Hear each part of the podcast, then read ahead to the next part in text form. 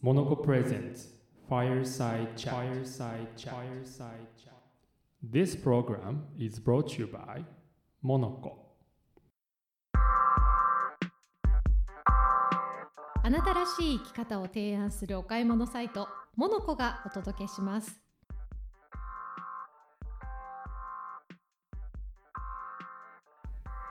おはようございますおはようございますパーソナリティの柿山武博ですナビゲーターの古賀静香です今日も始まりましたモノコプレゼンツファイヤーサイドチャット今日もいいスタートが切れましたですねはい柿山武博の柿をちゃんと言えるようにはい頑張りました、そうなんですねいつも言えてると思いましたなんかいつもた滝山に聞こえるって思われてたらしく、ー同日に2人の人からそれを言われ本当結構へこんだんですよはいでも僕柿山武博で「かもきもたもあってすごい大変で 確かによし決まったという感じでしたね、もう日々進歩ですねそうですねねえ滑舌頑張ります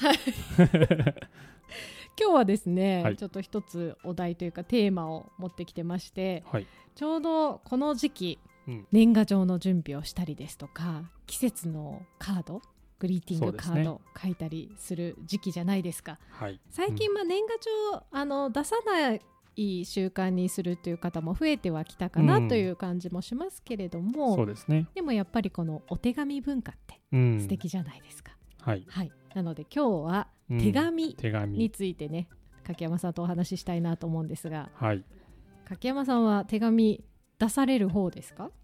いやその年賀状はお恥ずかしいことに毎年毎年書かなきゃと思い、うんえーうち株主総会が12月にあるんでほういつもそれで頭精一杯になって、ええいやもう大人の余裕イコール年賀状だよなっあてなっちゃってあはいいつも書けてなくて毎年来年こそ書くぞってなって 書けないっていう状態なのでお恥ずかしい話なんですけど、ええ手紙はねうんただまあ、いつも買っていただいてるお客様に物だけ届けるのはちょっともったいないというかええうーん寂しいなと思っているので、うんえー手書きで、はい、お客様に手紙を書かせていただいています。常にこう注文モノコさんで商品を注文すると柿山さん直筆の手紙が一緒にこう同封されてるんですよねはい、そう、まあ、手書きって、まあ、直筆って言ってもまあね何千何万通送るのが大変なんで、はい、購入した時の気持ちを僕が思い浮かべながらえ1回目はこのメッセージ2回目はこのメッセージこれはあんまり言えないんですけど、えはいはい、中身は、は秘密はい、で、か買っていくうちに、まあ、お楽しみいただければとその人のタイミングに合わせてい,、はいいろんなお手紙が届いていくっていう感じですよねあそうですねそうですねいことですねは素敵なシステム。ちょうど A41 枚に収まるようにええだいたい550から600文字くらいはあに収めるようにしてるんですけど、はい。まあ結構難しいんですよ。そうですよね。そう600文字も難しいし400も難しいしお便りを書くなんかこうタイミングってあるんですか、柿山さん的にうんこのこういう時にお手紙を書く執筆タイムにしようみたいなの。あーあそれねもっぱらね、うんあのそれを管理しているうちのチームがええ、影山先生そろそろ出 締筆め切り 締め切りがってなってあのすごいですね。はい、あ作家先生そういう時だみたけな先生って言うのみたい な、そういうモードに切り替わってほしいからですかね。はい、うんですがやっぱりかそう言われると書けないんですよどんどんだから書くの難しくって、うんだから日々生活していてなんだろう挑戦したり、うんまあ何かしらで傷ついたりその時時々の心の回復度合いというか、ええ、まあ心ってやっぱり上がったり下がったりするじゃないですか、でも浮き沈みがない時に一番書けないななっていう感じはしてて何もないと書けない。うん、うんなんかそうだから何かしらの変化があった時に、うんすごい心の中からぶわっと言葉が出てくるようななるほど。そのタイミングは結構かけたりしてあ、ーやっぱりこう自分の心が動かないと、うん、相手にこう相手の心を動かすというかい相手に伝えるメッセージってなんか出てこないですいやよね。本当そうですねねね心を動かすって大事ですよね、うん自分のね。うん特にね直筆だとね、ですようんね。もうなんか直結してるじゃないですか心とだそからの人の人柄出ますもんね直筆って、いや本当に、うんうん、僕はなんか意外とね、はい、コロンとね可愛い文字だねって確かに言われるんですけど可愛い文字だと丸っ思いこまいした丸っこいっていうね、はいうんありがたいんですけどね私前もラジオで話したかもしれないですけど、うん最初柿山さんご本人にお会いする前にあのこのラジオ番組のね縁をつないでくれた増田さんって方が、はいマサさん見せてくれたんですよその直筆のねお手紙をねこうやってお客様に届けてるんだよっていうあ見本、ーうん見本というか実際に彼女が購入した時に届いたものうんうんをは持いってきて見せてくれて、うんうんその手紙に私はすごくこう感動したんですよね。へえそれで嬉しいですねそうなんですでしかも本当直筆であなんかすごい可愛い字書く人なんだって思いましたし 私の中での柿山さんのお会いする前のイメージはすごくこうもうなんかこうひょろっとしてうんこう眼鏡かけてたりとかしてこういつも本を読みながら歩いてるような文学青年 をイメージしていあて図書館大好きみたいな、うんそういうイメージ、はい、あはあまりこう口数は多い方ではなく、ポツッポツッとお話になるようなままあね真逆じゃんね初めてお会いした時はびっくりしましたね。あこうラ本当はい、ラジオの始まる前ですけど、そうですよね最初の打ち合わせ確か1時間の打ち合わせが2時間半ほとんど僕ぶっ続けで話してましたもんね 本当そうなんですよ。すごかったではすじねめましてってオフィスにお邪魔して、はいはい座ったが最後、はい柿そう山さ捕んまのっちゃったマシンガントークはとどまるところを知らずいやでもねそうでしたね手紙の印象と違うって思いましたけああどい面白いですね、でもそどちらも素敵な柿山さんでよかったなと思って、うんありがとうございますうん手紙って面白い、ねなんかこう、その人を表すんだけれどもでもそこから受け取る受け取り方って多分本当人それぞれだと思うんですよねうう。んモノコのお買い物された方もきょきっとねこの番組聞いてくださってると思うんですけど届いた時の印象って覚えてらっしゃるんじゃないかなと思って、はいはいねこんな人かなあんな人かなとかあとまたラジオで声聞いてからだとまた違う、うん柿山さんの声で手紙がこう流れてきたりとかしそうですよね。ああね手書きじゃなかった時あったのって覚えてます覚えていやお伝えしましたっけ全然知らないんですよ。もう今じゃ手書きが定着してますけど、いや今日だから実物持ってきてね、はい2019年の8月31日までは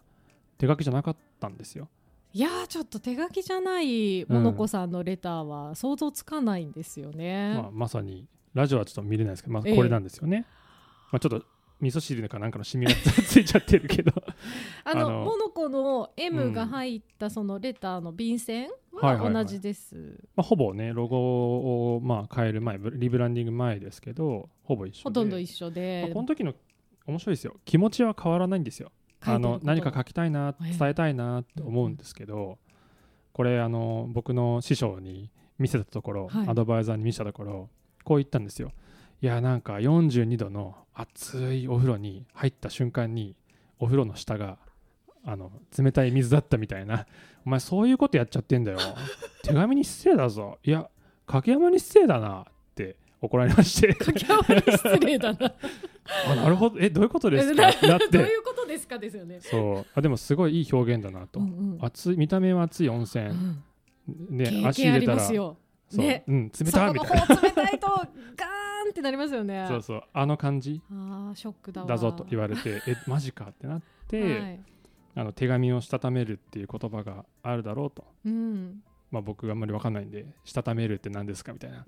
辞書引いてみようと。はい、なって、まあなるほどしたためるこういう考え方があるのかじゃあ一生懸命書いてみて汚い文字がないならやってみようっていうところで始まっったんですけど、多分ね手書きっていうことが大事じゃなくて、て、うんあ大事なんだけど、うん手書きをやることによって心がこもるっていうことがおそらく師匠が言いたかったことなんじゃないかなとるほどね思って書き始めたらはい もう久しぶりに撮った万年筆にじむにじむに 確かにでもちょっとにじんでますよね。すもうもうでもあこれがもういいやもうこれもうこれ以上書けないってなってはいこれが一番心こもったからこれにしよううん、まあ、そういうのがまあ伝わっていったんじゃないかなと思ってだから改めて年賀状の話もうんうん戻ると、やっぱりあのはがき1枚のサイズにうんそんなに多くなくてもいいから自分が考えてることとか今年はこういう一日あ年にしたいうん書いても面白いんじゃないかなとそ思うっですて、ね。なんでしょうねこうその温かみ文字の温かみも嬉しいしなんかこう自分のことを考えながら筆を取ってくれたんだなっていうなんかその時間に感謝したい感じがしますね。うん本当そうですね、うん、うんだからこそ自然と返したくなっちゃうってうんそういでうすよこねの循環が素敵ですよね、うん、ねそうだからはがきでねまあ最近やっぱりちょっと面白いなと思ってる人がいてえ、うん、あのはがき堂の坂田さんっていう人がいらっしゃるんですけど、はがき堂の坂田さん、うん、なんかあの個人で郵便番号を持ってらっしゃる方で、うん年賀状で言うとね2万枚ぐらいあのちょっと天文学的な数字を 出され2万て枚届くから郵便局もなんかこもうすごい郵便というものに対して貢献してらっしゃるからはい、あ郵便郵政大臣賞みたいのをほ送りたいって、まあ、おっしゃったらしい、ええあ言われたらしいんですけど、まあ、そういうのはまあちょっとこ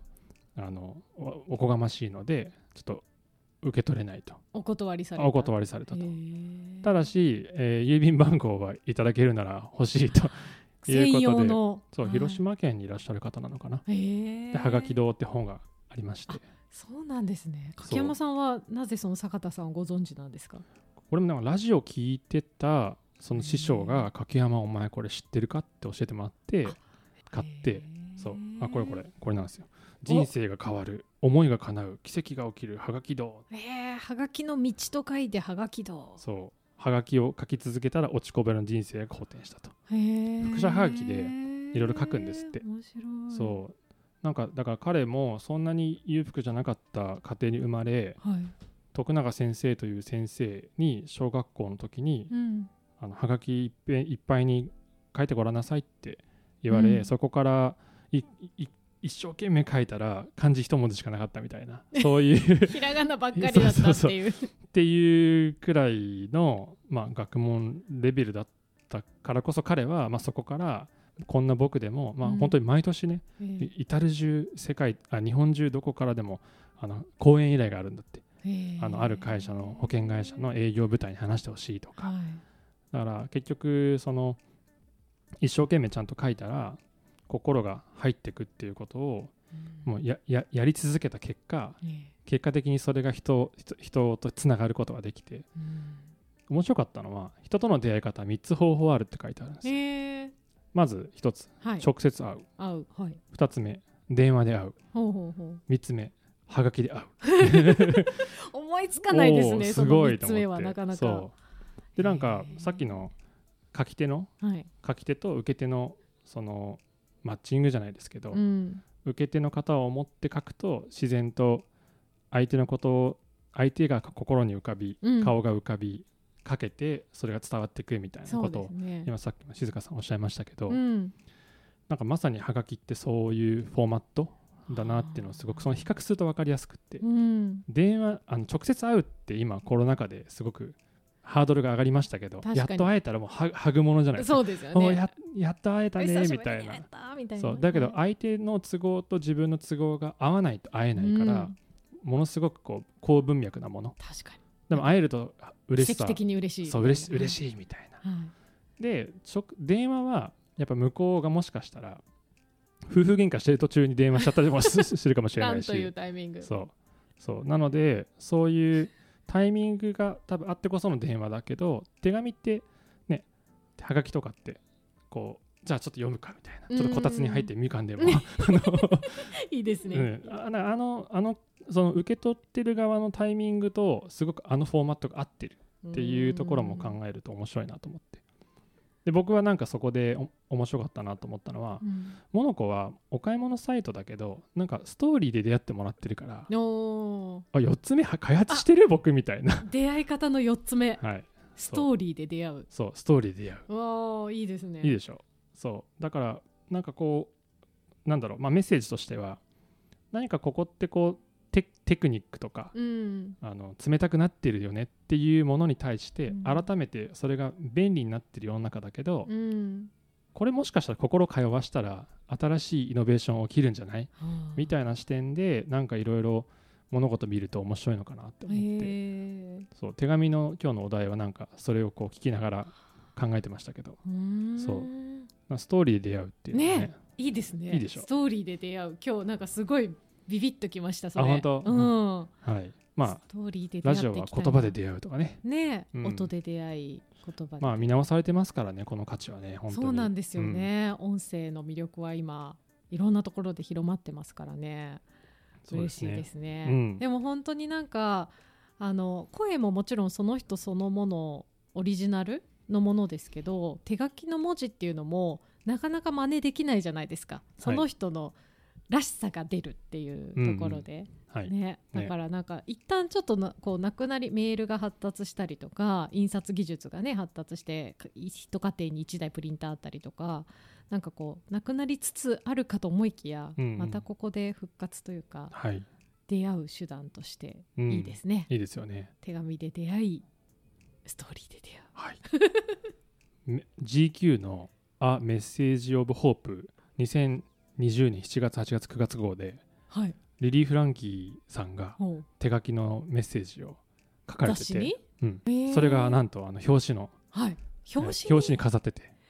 でなんとえー素敵な文字なんだろうってうちの奥さん感動してて、に見たらら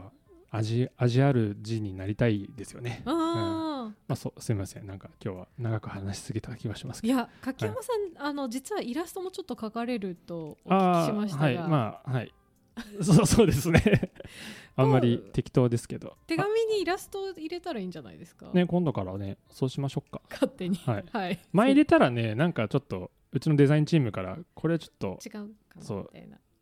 次からにしよっかって言われ たいつかまたじゃあはいきっとチャンスがありますねはい、はいはいじゃあいつか柿山さんの手紙と一緒にイラストも届くのをねあの、はいファンの皆さんは楽しみにしてはていください、はいギョンボリモッシュ、頑張ります ありがとうございました、はいいや手紙面白いな、うん今日もありがとうございました、はいありがとうございますはい。この番組はあなたらしい生き方を提案するお買い物サイトモノコがお送りしました。YouTube やポッドキャストでも再放送しております。モノコの Twitter、Instagram などからチェックしてみてください。それではまた来週も聞いてください。お相手はパーソナリティ柿山武宏とナビゲーター小賀静香でした。ありがとうございましたありがとうございました。